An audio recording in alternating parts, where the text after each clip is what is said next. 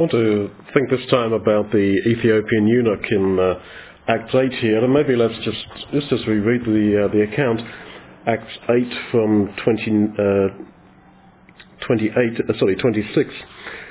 But an angel of the Lord spake unto Philip, saying, Arise and go toward the south unto the way that goes down from Jerusalem unto Gaza, the same as desert. And he arose and went, and behold, a man of Ethiopia, a eunuch of great authority under Candace, queen of the Ethiopians, who was over all her treasure, who had come to Jerusalem for to worship.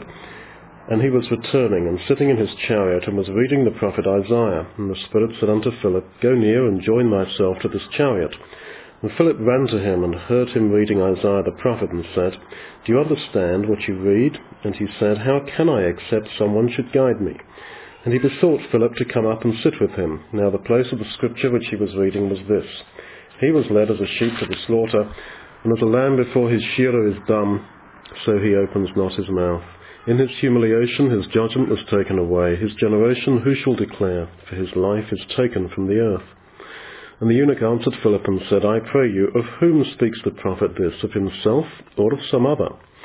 And Philip opened his mouth, and beginning from this scripture, preached unto him Jesus. And as they went on the way, they came unto a certain water. And the eunuch saith, Behold, here is water. What does hinder me to be baptized? And Philip said, If you believe with all your heart, you may. And he answered and said, I believe that Jesus Christ is the Son of God. And he commanded the chariot to stand still, and they both went down into the water both Philip and the eunuch, and he baptized him. And when they came up out of the water, the Spirit of the Lord caught away Philip, and the eunuch saw him no more, and he went on his way rejoicing. So then, let's uh, start off with uh, just a little, little basic point about, about Philip. That he's told in verse 26 to go down into the desert, and it's emphasized to go into the desert. This is at uh, certainly in the heat of the day, when presumably people weren't, weren't really travelling, but he's told to go into the desert, into the middle of nowhere. And it says that he arose and, and went. And uh, you, you, could argue that this is a little uh, cameo of how we should obey the, the commission to, uh, to preach the gospel, even when it's humanly unlikely. And in fact, reading through the New Testament, there's so many uh, examples of where people are converted where that was sort of unexpected for the preacher, like net on the other side. They were convinced there'd be no response. But Philip was willing to go. That's the point. In verse 29, the Spirit said to Philip, Go near and join yourself to this chariot. And Philip ran, ran to him. So he's told to do something and he responds enthusiastically. And it seems to me that that is the whole nature of the call of the gospel, that we are to believe that people are potentially interested. And if we play our part in responding to these sort of nudges from God, then we will, it seems to me, without question, um, find response. So Philip finds him reading Isaiah 53 and he, he listens to him doing this and he says in the AV, Understandest thou what thou readest? Now this is a, a play on, on words there. Ginoskes ha anaginoskes. Do you understand what you're understanding? Do you really understand experientially what you are understanding by reading? That's the, uh, that's the word play. And so the idea is that we can read but not read. We can understand but not understand. And this is, I, I think, the whole uh, difficulty with Bible reading, that we read the words. We, on one level, understand, but the question is, do you understand what you understand? Do you really understand? That, that's the, uh, the word play here. And this is why we do need to pray before we read the scriptures. Because we're familiar, many of us, with, with the text. And yet the idea is that beneath that assumed understanding, there is the real understanding. This is why you can read the same passage year after year, and then suddenly you perceive what this is demanding of you, and you make a concrete change in your life. And this is what we have to ask ourselves, when was the last time, and I really read the Bible and then got up and did something concrete about it. Now, the Greek seems to imply when he says in 31, how can I except someone should guide me, that the Greek really does imply, of course I can't. I cannot understand unless somebody guides me. And this is, it seems, the case. It's all very well to talk about sola scriptura, to talk about the Bible is all sufficient. Uh, but this incident seems to indicate that somebody can read and read, but unless there is somebody to explain it, to put the gospel sort of into an embodied form, to make that word become flesh, they will not really understand what they're understanding. They will not really read what they're reading. Now, of course, this has been abused by the Catholics and by the Orthodox uh, churches. Uh, I mean, by that uh, Russian Orthodoxy and, and, and, the like. This has been abused to mean that you can't ever really understand the, the Bible unless the church explains it to you. Now, that is uh, an abuse of, of this. But on the other hand, the idea that if you're marooned on a desert island, you could read the Bible and uh, get the whole message for yourself that that is uh, also uh, questionable. I'm not saying it couldn't happen, but my observation is that it very rarely happens. I met in the uh, late 80s and early 90s in this part of the world here in, uh, in the former Soviet Union many people who had had a Bible um, and had tried to read it, but obviously weren't allowed to go to church and all that, uh, and they had just not been able to understand it until they met us. And all we did was to, to join the dots in, in these people's minds. And then they, they saw the picture and got baptized. Now, as I say, it, it is possible, I, I can't say it's impossible, that somebody could just sit down and read a Bible and figure it all out. I think in my own case I wouldn't. If I had opened the Bible at Genesis, I might have got to Leviticus, but I would have just closed the book and said, look here, I, I, I can't do this. I can't figure this. Or I've met people who did actually soldier through and read every word of the Bible, but in searching for its meaning. But every one of those people then said to me, uh, the, the, ones that I met, uh, in some way, in some form, thank you that you sort of explained it, that you put it all together. So, I come to the conclusion that God chooses and prefers to work through the mechanism of the body of Christ. To explain Christ to people, people must meet people. And this is the great limitation of preaching through internet sites, through books such as Bible Basics or, or whatever. It's all very well, it goes so far, but until there is that human contact, it's quite unlikely, I think, that somebody would just pick up the ideas and run with them and, and get it and understand what they understand to, to uh, get back there to verse 31. So then, God has set up his whole means of saving people through the church, through believers. And so therefore he has, as uh, Paul says, entrusted us with the gospel. We have been given the gospel. And we may think, oh, you know, I, have no talent, so who am I, you know, what is my role? We have all been given far more than we might imagine. And it is for us, therefore, to share that with other people. Now, we may think that, yeah, nobody, no one's interested. But just think a little bit about this Ethiopian guy. He's extremely wealthy. He's right up in the uh, leadership of, uh, of his country. He's got great authority under uh, Candace. You, you could read that, that he was like second in command. He was over all her treasure. He was a key person and he'd come to Jerusalem to worship. It could be argued that he um, was a, a, descendant, a spiritual descendant of uh, the, the, Queen of Sheba, who would have been from that uh, part of the world. And so he had accepted Judaism, and he was fairly serious. He'd come to Jerusalem for the worship, and now he's going home and you might think, well, you know, that's, that's all very good, but um, why would somebody like that, who's in, in educated enough to read for himself, and can read out loud, um, which was you know, only a minority of the population could have done that, and who had all this wealth, uh, who was he? To be interested in the gospel. And yet, what particularly attracted him was when he reads about a man who was, verse 32, led as a sheep to the slaughter, who was dumb before his shearers like a lamb, who couldn't open his mouth, who had been humiliated, who had no justice, his justice or judgment had been taken away, who had no one to declare his generation, that is, he had no children. At his funeral, nobody would stand up and declare his uh, genealogy, and whose life was taken from the earth. There's this man with all this wealth and power, and yet he's a eunuch, and so he doesn't have any, any children. and he had been, in that sense, humiliated amongst men.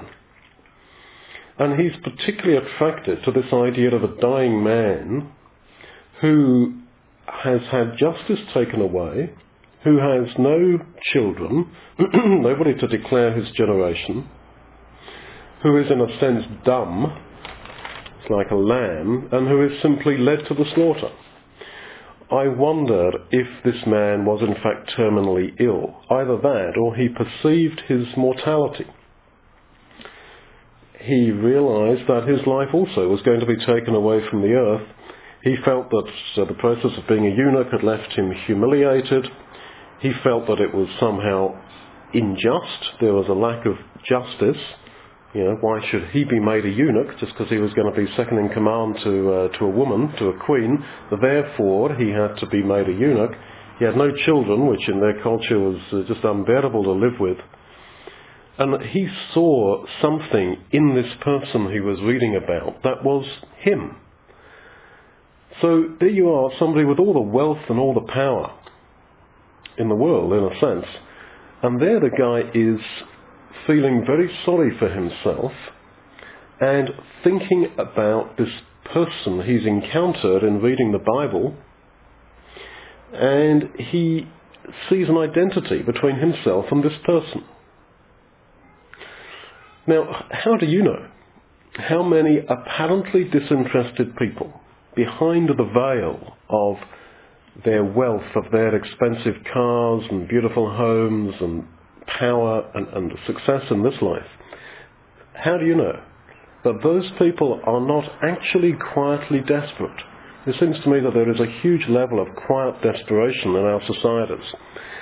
And what there was in this man was a huge hole that only Jesus could fill his own suffering, his own experience of life, and his own feelings that had arisen in him as presumably an older man coming to the end of his life, um, searching for meaning.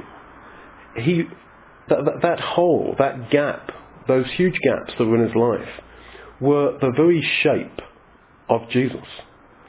And so it is with a lot of people.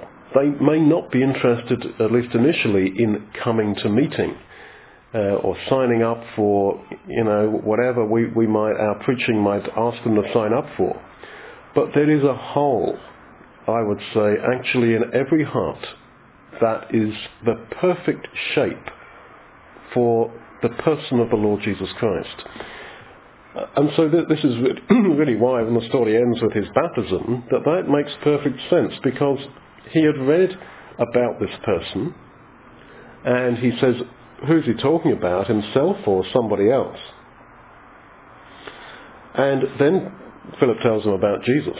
And he takes the initiative and says, 36, here's water, what hinders me to be baptized? He wanted to identify with the Lord Jesus because he had obviously gone on to, to understand how this Jesus who had had all these problems, humiliation, justice taken away, etc., that he had then been resurrected and that he would have spiritual children, one of whom, of course, was the Ethiopian eunuch, and that this life was not all for this, this man, as he says, of whom the prophet speaks. And so this is really the case for all of us, that those gaps that there are in your life, that sense of longing, that sense that there is something not enough. I wish bitterly that life had been another way, that I had this, that I had that. That all those feelings and all that sadness which there is in so many lives that is the perfect shape for Jesus to fit. And so the act of identity that he wanted to, to commit of, of being baptized into Jesus, this absolutely fits us as well in different ways. It may not be that you struggle with humiliation or not having children or injustice, but whatever the issues are in your life, he, Jesus, went through those things and is your exact representative. And there is this sense of identity, therefore, between us and Jesus. So what does it mean to feel one with Jesus, to be one with him as he was with the Father? Well, you know, these are fine words and fine ideas, but what it boils down to in practice is that all those areas in your life where you feel this pain, this frustration, this lack of whatever, he there can fill them. Particularly he there on the cross, because all these uh, descriptions here in verse 31 and 32, this is all taken out of uh, the uh, description of the, of the crucifixion. And so then, when, the, when he says in 34, who's he speaking about, himself or about someone else? I don't know what Philip said, but I, I wondered if basically the answer to that was, well, in a sense, both. That it was about Isaiah, but that Old Testament individual had this connection with Jesus because he went through the same things. He was the suffering servant. And the suffering servant prophecies, and this is uh, one of them, um, apply not only to Jesus, they apply to Israel in the sense of all God's people. Now, let's just notice verse 33. In his humiliation, his justice was taken away. Now there's a slight change from certainly the Hebrew text of Isaiah 53. He was definitely quoting from the, uh, the Septuagint. And yet it's also very much to be connected with, um, with Philippians chapter 2 that talks about the humiliation of Jesus on the cross. But there Paul says that he humbled himself. And here the statement is that he was humbled. Now, humility is vital. It really is.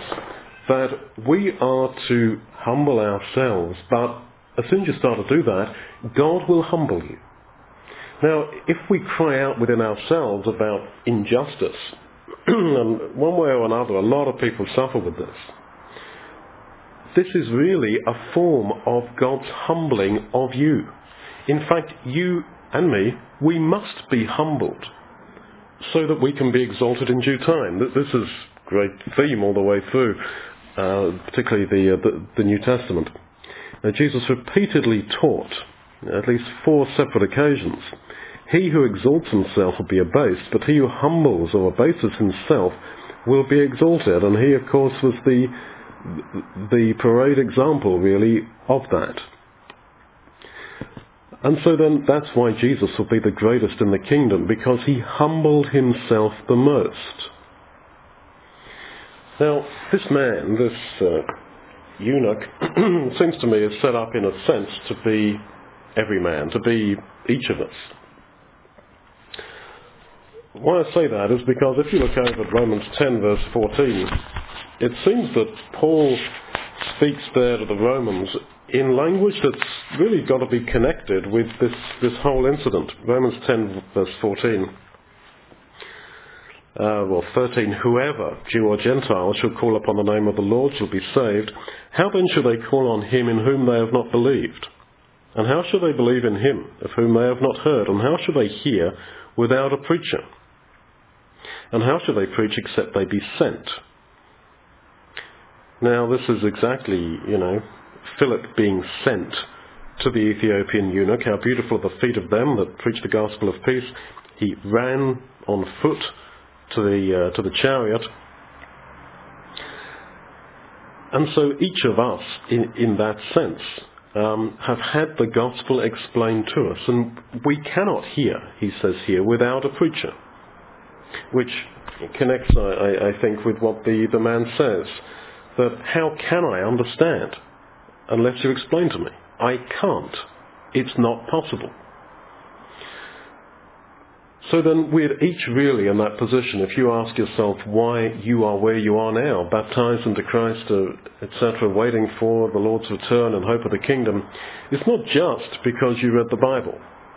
There was there were other factors. There were other people in your life. Could have been family, could have been uh, meetings with people. It could have been other people's initiative in sharing the gospel with you that resulted in you now knowing Him. So it's all by grace. Otherwise, when you think about it, it, if it was only by our sort of unaided Bible reading, we would have, as Paul puts it, wed off to glory. But God has structured it in a beautiful way so that it's, it's not like that, really. Um, that his mechanism is through others. And that's, of course, why uh, our conversion to Christ results in uh, unity and, and, uh, and, a sense of a community between us and those who, who preach to us. And that's why that should never ever be, be broken by church politics or, or whatever it might be. Also notice that just uh, in passing really in 35, Philip opened his mouth and began at the same scripture and preached unto him Jesus. He began at the scripture and preached Jesus. Very similar to Jesus himself. Luke 24:27, he began in the prophets and expounded in all the scriptures the things concerning himself. You may like to scribble that in your margin if it's not already by verse 35 of Acts 8. He began at the same scripture in Isaiah uh, and preached uh, Luke 24:27. Jesus began in the prophets and expounded in all the scriptures the things concerning himself. What we learn from that is that the witness of the early believers here in Acts was a continuation of the, the actual personal witness of Jesus as he walked around Galilee for three and a half years uh, teaching and preaching the gospel. So then, that's why uh, in Acts 1, uh, verse, verse 1, it, it begins by saying, uh, the former treatise of I Theophilus, concerning all that Jesus began both to do and to teach. Luke, the Gospel of Luke, was the record of what Jesus began to do, and Acts is the record of what he continued to do. And he is continuing to do that today. So that in all our witness to others, we are a reflection, a manifestation, if you like, of, of the Lord Jesus. We are connected with Him.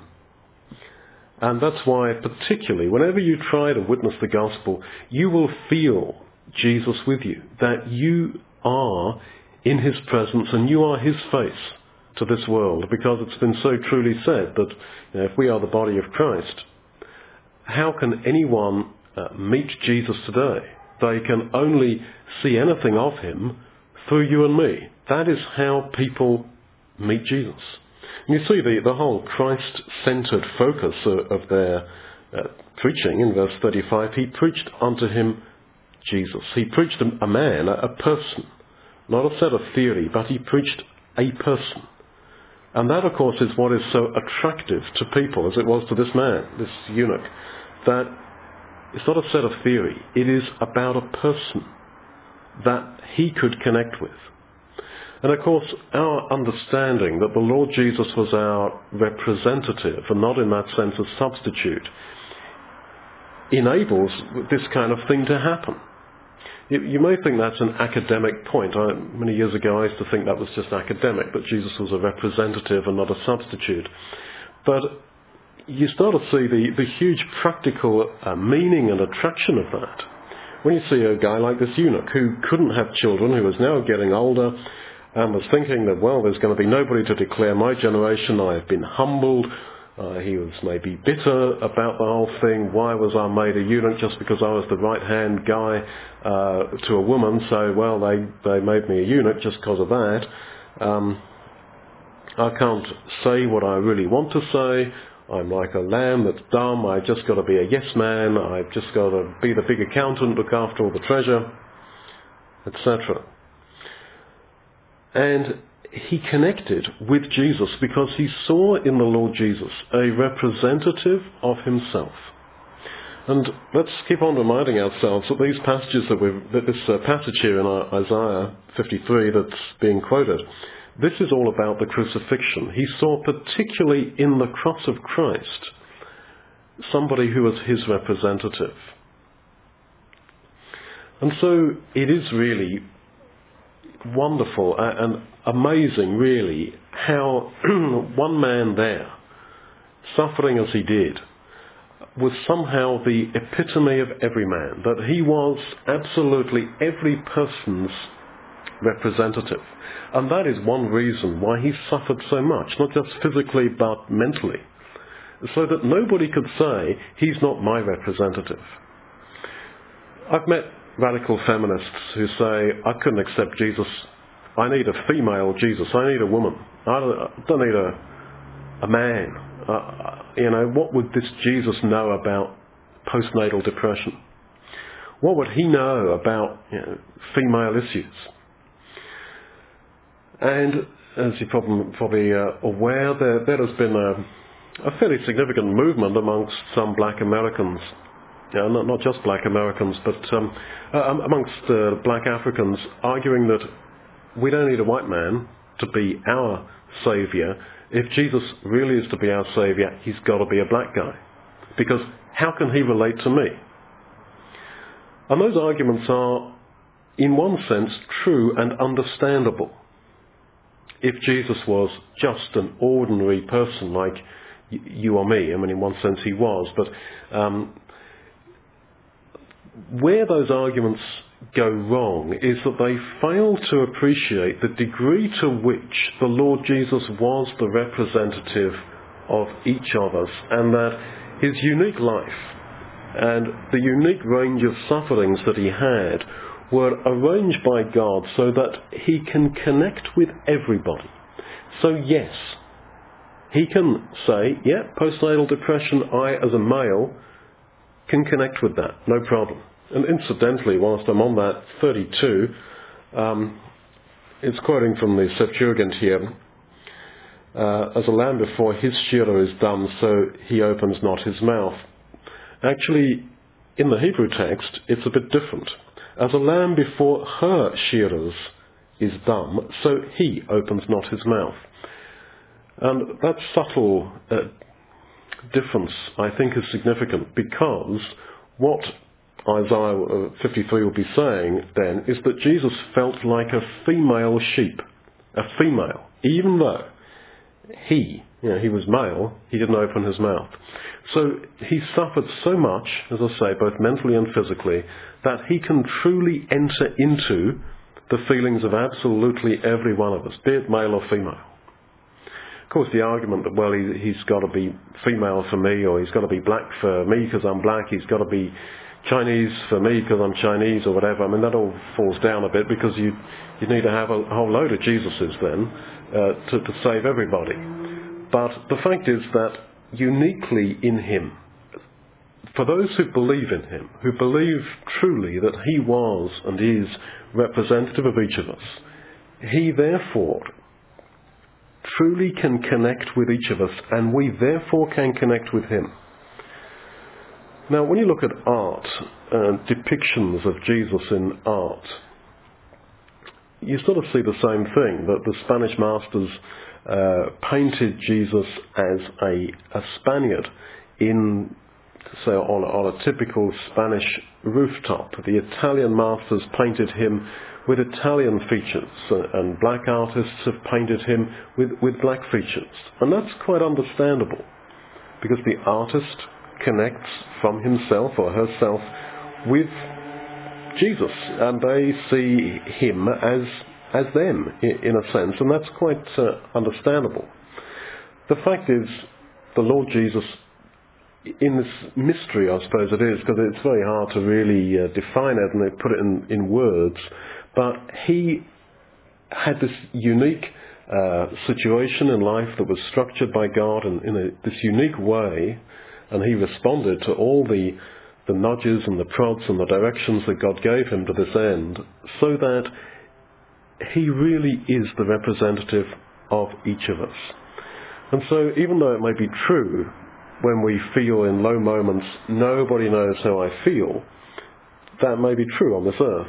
But it's not ultimately true on a sort of cosmic level because there in heaven is someone who does know. And for all time now, the, the argument that I am existentially, ultimately alone is now no longer true. Because each of us, even a wealthy, elderly, rather disillusioned, jaded old guy, uh, with all the power and the pomp and the, the pride of this life, uh, going through the desert, going down, driving down the highway, as uh, as we would put it, uh, driving home down the highway uh, in his uh, Mercedes, as it would have directly, sort of dynamically translated into in our terms. even for him, Jesus was for him because the hole in his heart, and believe me, every single person has got a hole in their heart. That hole in his heart was uh, perfectly the, the shape of the human representative Son of God, Jesus. And I think when he's asked to make his, well, he's not asked to make a confession of faith, but he chooses to. He says, I believe that uh, Jesus Christ is the Son of God, verse 37. I think that that's significant because he started off his interest in Jesus by seeing how this Jesus is similar to me. He's my representative. You know, he was humble. He also didn't have children. He also didn't get justice, etc. And yet he goes on to say, yes, but he's also Son of God in a way that I am not. So this one, this man, this being in heaven, who can connect directly with me, is also Son of God. And therefore, if I'm connected with him, his life, his resurrection becomes mine. And so, as I say, this is why he suffered so much, is why he had to suffer uh, so much, and not just, uh, not just physically, as I say, but mentally, so that nobody could say that I am alone. So there is no one who can say that I am outside the scope of what he can do for me. So often people say this in their cynicism, what can he or what can Christianity do for me? Well, by connecting with him, we have the ultimate unity because everybody has this desire to connect ultimately. They, they're not conscious of that desire, but they do. And we live in a society where people are locked up really inside their own little apartments, inside their own little lives. Um, uh, the internet has uh, really made it like this big time, even more so. And people are poor at relationships. And yet there is this desire to connect with someone who will not let you down. And this is where really all the basic doctrines that we, we teach and preach that the Lord Jesus was not God himself, he was of our nature, he was a man of our nature, yet also Son of God, had all our temptations, was our representative to the end, particularly in his death on the cross, and that we can identify with him by baptism. You know, all this has so much cash value. This has so much meaning in practice. So don't think that nobody's interested. People are. Even that rich businessman, uh, jaded with life, driving home down the highway in his Mercedes, there is that Christ-shaped hole in that man's or that woman's life.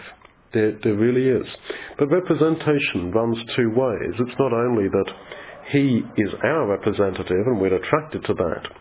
By connection with him in baptism, we also become his representatives on this earth because we become part of the body of Christ and we become Him.